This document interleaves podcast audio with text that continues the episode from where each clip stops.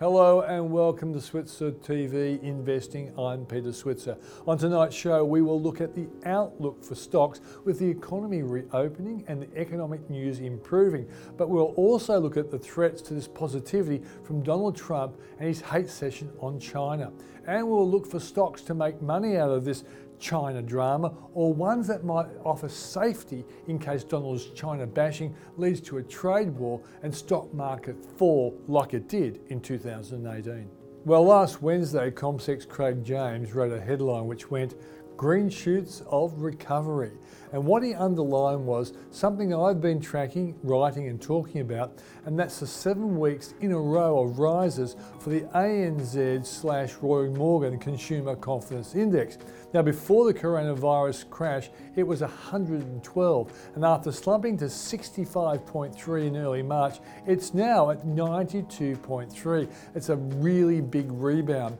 And we've now heard that only three million workers are on JobKeeper's fifteen hundred dollars a fortnight rather than the six million that we thought would be there. These are very positive things for the economy and probably makes a lot of people think maybe the forecast that the economy was really going down the spout with ten percent unemployment, maybe these forecasts are a little bit more negative than they needed to be. Meanwhile, Perce Allen's chart, uh, which we'll show on screen right now, it actually shows that the market is actually, the stock market, it has a lot of positivity in the short term, and uh, those charts are something we're going to look at later in the show as well. So putting these together, the view on the economy and the market remains more positive than you would have expected four or five weeks ago. Of course, second wave infection could spoil this positive party, and so could a Donald Trump-China trade war, with the U S president possibly playing an anti-China card to win electoral favour before the November election. And looking at this chart, you could see why. This graph from project five thirty-eight dot com of only three days ago shows he's not travelling well in the polls. The orange line is his disapproval rating, the green line is his approval, and as you can see, it's not a great story. So increasingly market experts are starting to worry about a Donald versus Xi Jinping battle, and so we will spotlight this on tonight's show. Let's kick off with Julia Lee from Berman Invest.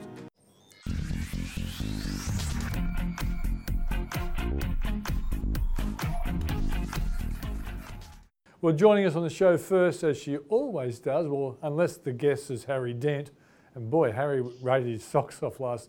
Yeah, Julia, you have to get as scary and as crazy as Harry to bring the numbers in, but still, you're a big um, crowd puller as well. Julia Lee from Berman Invest. Thanks, Pete. Well, some of the stocks on the market have been doing extremely well. I mean, what an amazing day today. The market was up by more than two percent. Mm. I think I've spoken about some of those stocks um, buying in after the capital raisings, and they've been performing quite well. In fact, Webjet is up about fifty percent from the price we bought it at, and up fifteen percent today. So um, certainly there seems to be a little bit more optimism yeah. on the Aussie share market, especially those related to the lifting of those lockdowns. Yeah, I'm really happy I stuck my neck out on Webjet, because we had John Gusek on the program you know, before coronavirus. He did tip that things would get worse than uh, they actually happened, but it's good to see that it has rebounded. I guess what we need to see for a lot of these stocks to stay up is normalcy returning and no terrible second wave infections. And something I know you want to talk about, no big problems between China and Donald Trump. Absolutely. The tensions between the U S and China, well, we know how much havoc that can wreak on markets. We've been through it the last few years, and whenever those tensions spike, we see volatility coming back to markets. I think the last thing the world needs at the moment is not only the travel restrictions, but trade barriers. So that's a key to be watching. And of course, here in Australia, China's our largest export partner.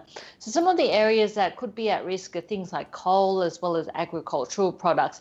And the reason I say coal is because China is ninety-three percent self-sufficient in terms of thermal coal, which is used in electricity. It's um, eighty-seven percent self-sufficient in coking coal, which is used in steel. But if you have a look at the area of iron ore, it's only twenty-three percent self-sufficient, which means it is reliant on the export market and especially on Australian iron ore miners, because Australian iron ore miners actually make Chinese product specific to the way the steel mills want them. So even though they want to switch to another product, it's hard to do. Um, not only that, the other product would be Brazil, which is probably susceptible to lockdowns at the moment, mm. given their bad COVID nineteen situation over there in Brazil.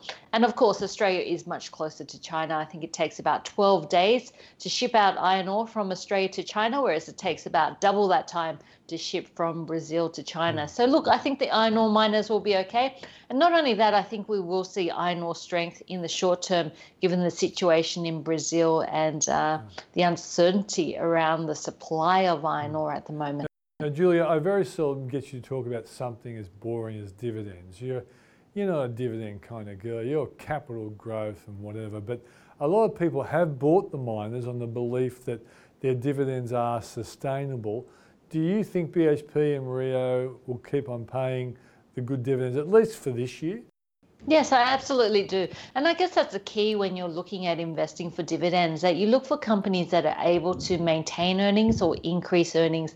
Really, when dividends are at risk is when you do see the earnings outlook deteriorating quite rapidly. So the fact that we are seeing the miners holding up very well, in fact, iron ore prices have held up well, and gold prices as well, means that those traditional payers of dividends in those sectors are likely not only to keep on paying dividends, but perhaps even increase dividends, unlike a lot of those traditional dividend payers on the market, like the real estate investment trusts, where we are seeing deferred, cut, or even cancelled dividends.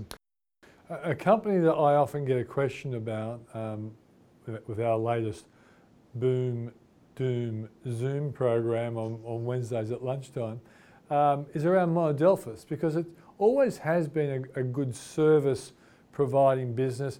Really copped it when the mining boom went off the boil. Uh, what's your view on Monadelphous, um, Julia?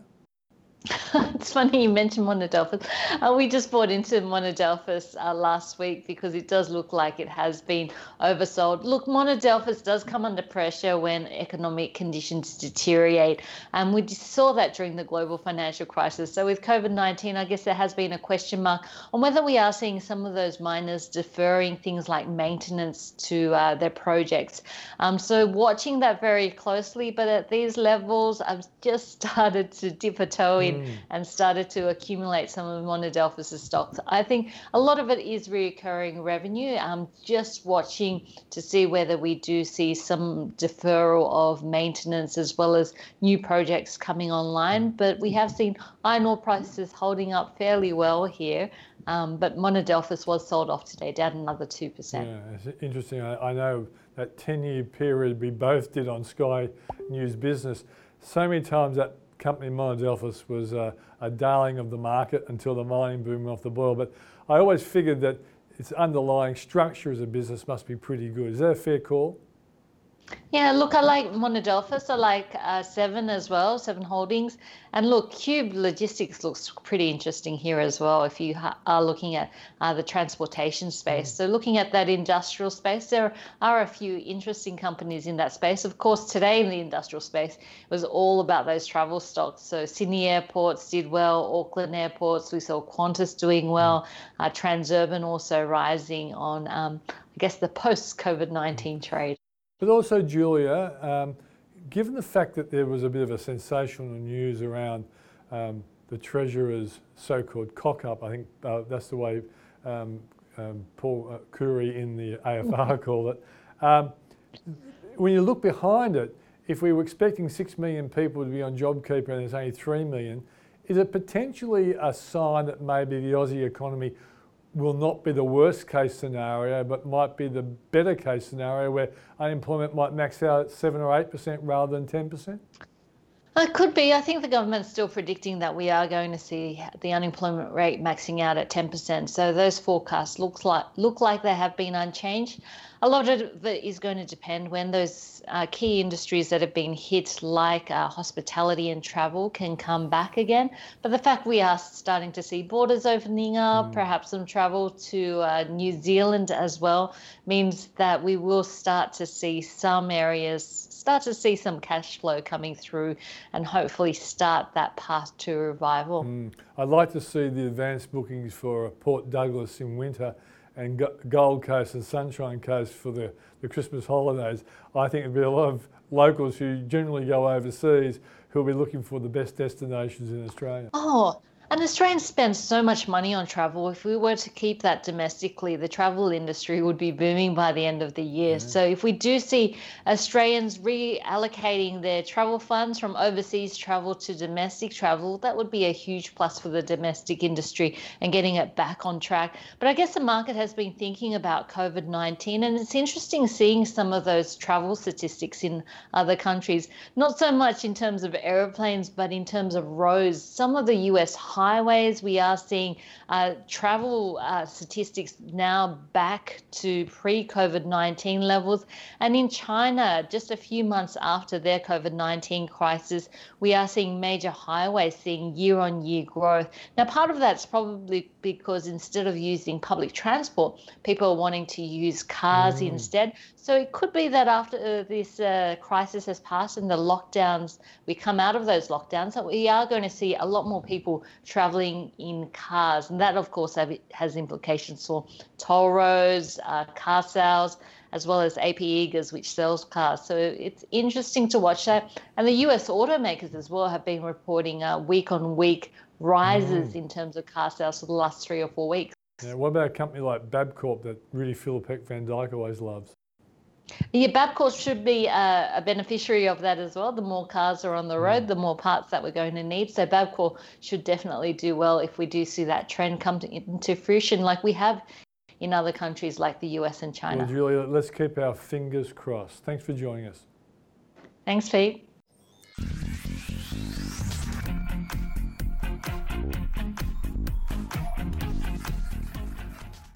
Well, I don't call myself a chartist, but I always do look at the charts because I always like to think that my fundamental va- uh, values are actually in line with what the charts are saying. So if I'm positive and the charts are positive, that makes me feel more confident about my investments. A guy who spends a lot of time looking at charts, of course, is Michael Gable from Fairmont Equities, and Michael joins us right now. Hi, Michael. Hi, Peter. Now, I asked you to do two big charts. Uh, rather specific companies. I want to know what the market is saying about itself. So let's click, kick off first of, of all with the A S X two hundred chart and tell us what we're looking at. Yep. Look, at the end of the day, I think our market can continue to push higher. Um, so what our uh, what our market's showing here uh, on the chart uh, is that it is starting to, to break out from its recent consolidation and head higher. So if we start by looking at the March low, we can see our market uh, rallied for a few weeks there. Uh, and then it did spend a little bit over a month across uh, April, May, um, heading sideways to consolidate that move. So the the blue lines that I've got there are showing the fact that our market's consolidating that move. Any selling pressure has been met with equal buying pressure. Uh, and in the last few days, where we were stuck under Um, a level around fifty-five hundred um, for the A S X two hundred. Uh, we've now broken through that uh, and it now looks as though we will head higher. So I think in the next several weeks, our market can aim for six thousand. Yeah, so Michael, for people who aren't experts on the charts, the the, the top line, which you call the blue line, um, is sort of pretty well flat, but as you, as you can see there, it's broken above it. That's one thing. Yeah. And yep. then, then on the bottom, it seems that li- that line going up is saying that we've been making higher lows for quite some time. I've taught you well, Peter. You have. Exactly. Yeah. You've got some good uh, higher lows there. So that's basically people buying the dip. I think I think investors, uh, and not all of them yet, but there are investors coming to the realisation that there's a very, very small chance we're going back to the March lows. Back in March, there was... You know, there was a lot of fear, there was a lot of concern about where this would lead us. We thought we'd be in lockdown until September. We thought there'd be tens of thousands of deaths in Australia. And clearly the news flow is showing us that uh, it's not as bad as what we first thought. So those who are sitting uh, with a lot of cash on the sidelines are starting to realise that anytime this market dips, they're going, they're going to have to get involved. Mm. And I mean, I don't want to sound so bullish that I think the market's going back to seven thousand anytime soon. I mean, of course it doesn't deserve to be there, but it doesn't deserve to be back under five thousand. And I think um, an acceptable level Um, is still higher than where we are now, and I think that's um, with a six in front of it. Okay, let's go to the next chart, and this is the S and P five hundred, top five hundred companies in the U S in terms of its market cap, listed on the stock exchange. And this one, they go, it, it's very hard not to call this a real V, and, and it looks as though market's still promising to go higher. Is that a fair call? With, with the U S market, they've, they have bounced a lot harder than ours. There is more of a V there. Um, obviously, they've got a lot of tech stocks which have mm. helped their market, and on our side, we've got a lot of banks, so they're not doing us any favours in terms of the index. But with the U S market, what I'm trying to show here with the horizontal blue lines is that it is trading in a band where it will get a lot of resistance. So we've mentioned this um, over the last few weeks. I think the U S um, is now hit a level where it's likely to consolidate and head sideways. So I think in the short term, in the next few weeks or so, um, I think the Aussie market can outperform the U S here, um, while the U S consolidates that that big V move that it that it had um, several weeks ago. Yeah, and I was just saying to uh, Andre, our brilliant uh, director here, um, he'll like me saying that. He deserves occasional praise, uh, but he's also hanging off every investment word we share on this program so I can make money. But the, the interesting thing about the American situation is, as an economy and as a country trying to take on the coronavirus, uh, um, they haven't done as well as us. You know, our, mm. uh, we've really done well on the health stakes, and even the information about JobKeeper, only six, uh, three million rather than six million, it all kind of augurs well that maybe our economy can, can really do well in the, the back Uh, half or last quarter of uh, twenty twenty, we kind of deserve to have a, a much better V than we've currently got, and their V's probably a little bit excessive. But you make the point, it's, it has been driven by those great FANG companies, mm. haven't it? Hasn't it?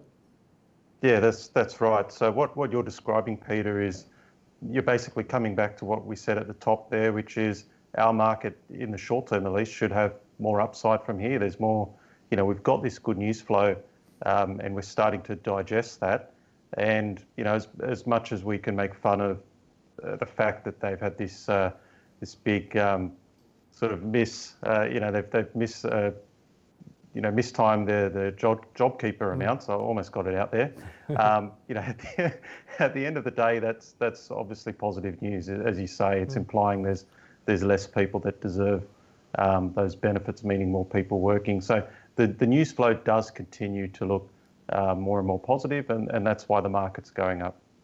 All right, and I guess the only thing that would make you look wrong would be some curveball from a surprise left field.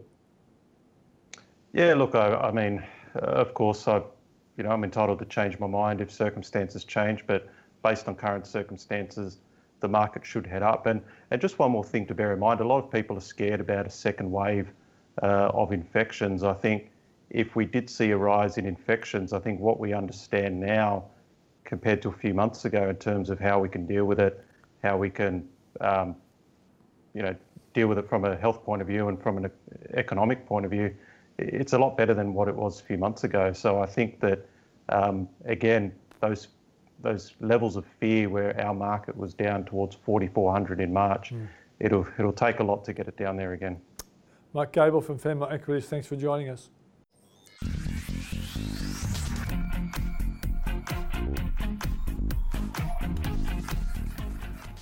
Well, as I said earlier in the program, um, things are starting to look pretty good stock market-wise, and even some of the economic readings are surprisingly better than expected. But out there, a lot of people are worried, uh, experts in the market are worried about the, the Donald Trump-China battle that's emerging and getting worse by the day. Could this actually threaten this recovery of the stock market? To talk about this, I've got my old mate Charlie Aitken from Aitken Investment Management, and of course, I better call him my old mate Paul Rickard as well from the Switzer Report. Otherwise, he might feel as though he's been, you know, mistreated. I might feel like I'm not your mate. Is that what you're saying? Yeah. Or you're not old either. All right. So I'll take the not old part, Peter. Okay, so guys, let's start. Charlie, you in particular are more worried about this than, than Paul. Mm. Kick off oh, and I'm give us concerned because it's not just Donald Trump versus uh, China; it's the whole world versus China. Yeah. It seems to be a little bit at the moment, including Australia, which is. But the world used to be more politically. Yeah, but I think this is. Correct. I, I, I am more concerned that about what happens between now and the U S presidential election. Mm. I think the rhetoric is really going to step up. I think that President Trump's in a place where he has to take the fight to China to try and somehow justify what's happened. Well, in his, his approval rating is really low. And, and you know, the, and the Chinese even today, you know, the, you know, some of the actions in Hong Kong are quite controversial. Obviously, mm. and you've seen the Hong Kong share market fall six percent in two days. And the and the yuan, the, the Chinese currency, just went to the lowest uh, price in. They, they fixed the price the lowest in since two thousand eight. So it, it's like there is a, the, the tensions are rising. That is the bit that I'm not very comfortable with, but I'm just monitoring. And, and back in two thousand eight, when the, when there was a trade war on, it was very hard for people who were invested in China, as well as the U S. The market well, went I, I down can tell you firsthand. I had a terrible year that year investing because mm. we were too invested in China. Mm. So even at the first inkling of this, you know, ratcheting up, I've dramatically reduced our exposure directly to China just because you, you know, you just don't want to be there directly if this escalates further. Mm. Paul? Look, I'm also worried, Peter. I think you probably did me a little bit of disservice by saying I was less worried than oh, China. Oh, sorry, I think Paul. actually, uh, in some ways, this is a bigger risk than the second wave. I think if anything, the, mm. the second wave stuff is a little bit overbeaten up. Mm. Um, markets is probably through that. They everyone mm. expects infection rates to pick up at some stage. Yep. I think markets are ahead of themselves, but that's because all the cash that's going around. And as we were saying a little bit off air, you know, the shorters have been killed, and you know, and it's the only way to play this this this market's almost from the long side. But this mm. is worrying tension because you know the election's still in November. It looks like you know uh, I think the, the polls said Trump got a bit of a bump last week when he started attacking China. It mm. looks like he sees that as a way to um, deflect attention about his handling of the crisis and beat up uh, Joe Biden and others. Mm. Mm. And so I, I do think the signs are are, are bad in, in that sense. So, and from the Australian market, that's. Although we might be a short-term winner if there's problems in Hong Kong, it's mm. possibly uh, we've got more to lose in this because we're sort of yeah, collateral damage in these wars. Mm. So, but Charlie, if Trump takes on China and he recreates the two thousand eighteen trade war issue, remember the stock market fell a lot. So if he's going to be seen as the president who didn't handle the coronavirus very well, and then Wall Street takes a set against him, His, his only constituency then becomes like the, the rednecks or the, the rusted on yeah. G O P men. Well, it, it is interesting though because I think that I think that he's going to do it differently, and you can see it's already started in, in Washington. I think they're going to reduce Chinese companies' ability to get U S capital via the share market, via the A D R market, and that has ramifications for everything up to even Alibaba. Mm-hmm. And that you've come to our market, you know, you seek our capital. Some of you've been fraudulent. They'll use that as a cover story and try and push America, push Chinese companies off American exchanges. Mm. So I don't think he's going to be as stupid to try and introduce tariffs again and crash the markets, mm. but selectively reduce the ability for Chinese companies to access U S capital markets. Mm. And that's a pretty big event. But what could China do in retaliation then?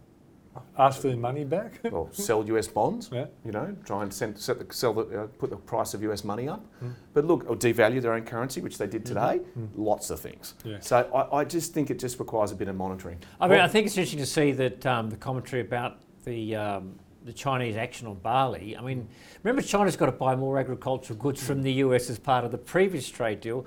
My point is sort of Australia can get caught up as, as being damaged in this because as the two big guys play mm. it out, yeah. poor old Australia, you know, we sort of do some of the things at the behest of call of yeah, the of U S administration, other things we can get beaten up by, you know, the Chinese pick something that they can import from the U S. So mm. it's sort of, um, there's, I think there are risks for some of our companies here that maybe just got to be a little cautious now in our market. Okay, yeah, I think that that's exactly right. There's some things that are flying high at the moment, be it iron ore or baby or infant milk formula. Mm. That could easily get a shot out of left field out of Beijing, mm. just, just if this really does escalate. I'm not saying that's necessarily going to happen, but you've seen barley, you've seen a few other things, and it's quite targeted.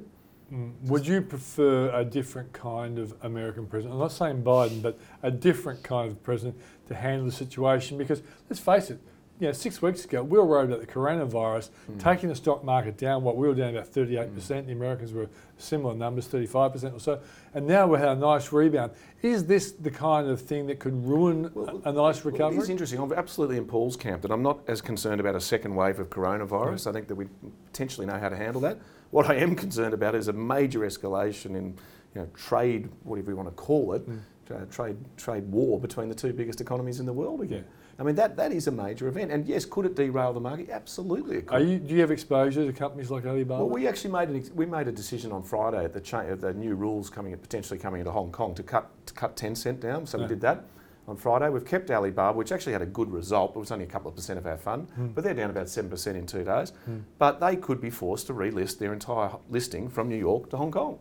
I mean, that's that'd be a big event. So mm. it, it's also, so we're small, direct, very small directly in China now, but we're monitoring it, and I'm definitely not a buyer yet. One thing I did learn in twenty eighteen, when this got messy, you get a big margin of safety in Chinese assets when the, when they're really out of favour. Yeah. So I'm just sitting there watching now after reducing our ten cent Paul, exposure on Friday. Should we look at this and say, use the Buffett um, advice, be a buyer or be greedy when everyone is look, fearful? I think, I think, um, well, I think ultimately yes, Peter, but I think it's too early because yeah. the fear's only just just starting there. Simmering. It's simmering, and uh, look, it may all just wash over. You know, mm. I mean, um, he's good at creating diversions, and um, you know, so I think it's probably too early to be get jumping in there. But I just think it's just time to be wary. The markets, particularly the U S market, had a good bounce, uh, and maybe there's some other risks just starting to come up there. But I, I do say in the context of what this has shown us is there's so much cash out there, Peter, mm, mm. Uh, and it's got to find a home somewhere. So mm. it's still probably going to be a market to buy when, you know, mm. to buy the dip markets too, I think. I, I read something today which quite surprised me from a currency strategist who said that the Australian dollar could actually go up on a China U S trade war. Yeah, I find that difficult to believe. Yeah, Did, me didn't too. last time. I, no. I, I would not be in that camp. No, me I, I would think that the risk to the currency is clearly to the downside yeah. in that scenario, unless I'm missing something on the direction of the U S dollar. Mm. That that would not be my view. Okay. Have you bought anything in America recently, Charlie, apart from your usual Microsoft? You, you, you, well, we're you actually, should be wearing Microsoft we're, we're, T-shirts. No, we're actually a bit in Paul's camp now, just doing a tiny bit of trimming and things that we may, not not exiting, just a mm. tiny bit of trimming and things that have potentially done a little bit too well. Yeah. That would include like the Apple Computer Company, which mm. is almost back to an all-time high. Took a little bit of profit in Netflix and things that have done really, really well in that mm. stay-at-home trade. So we, you know, we don't do any shorting or anything. We've got a little bit of cash waiting, for, you know, to deploy it through time. Mm. But I think where everything's got back to, it's quite interesting. We did some analysis on the what's performed and what hasn't performed in America. It's really come down to balance sheet. Double A rated and triple A rated mm. equities have absolutely dominated in terms mm. of performance. They mostly happen to be large cap tech companies due to the amount of cash they have on their balance sheet. Yeah. Anything with a B or C rated balance sheet's been absolutely hammered. So mm.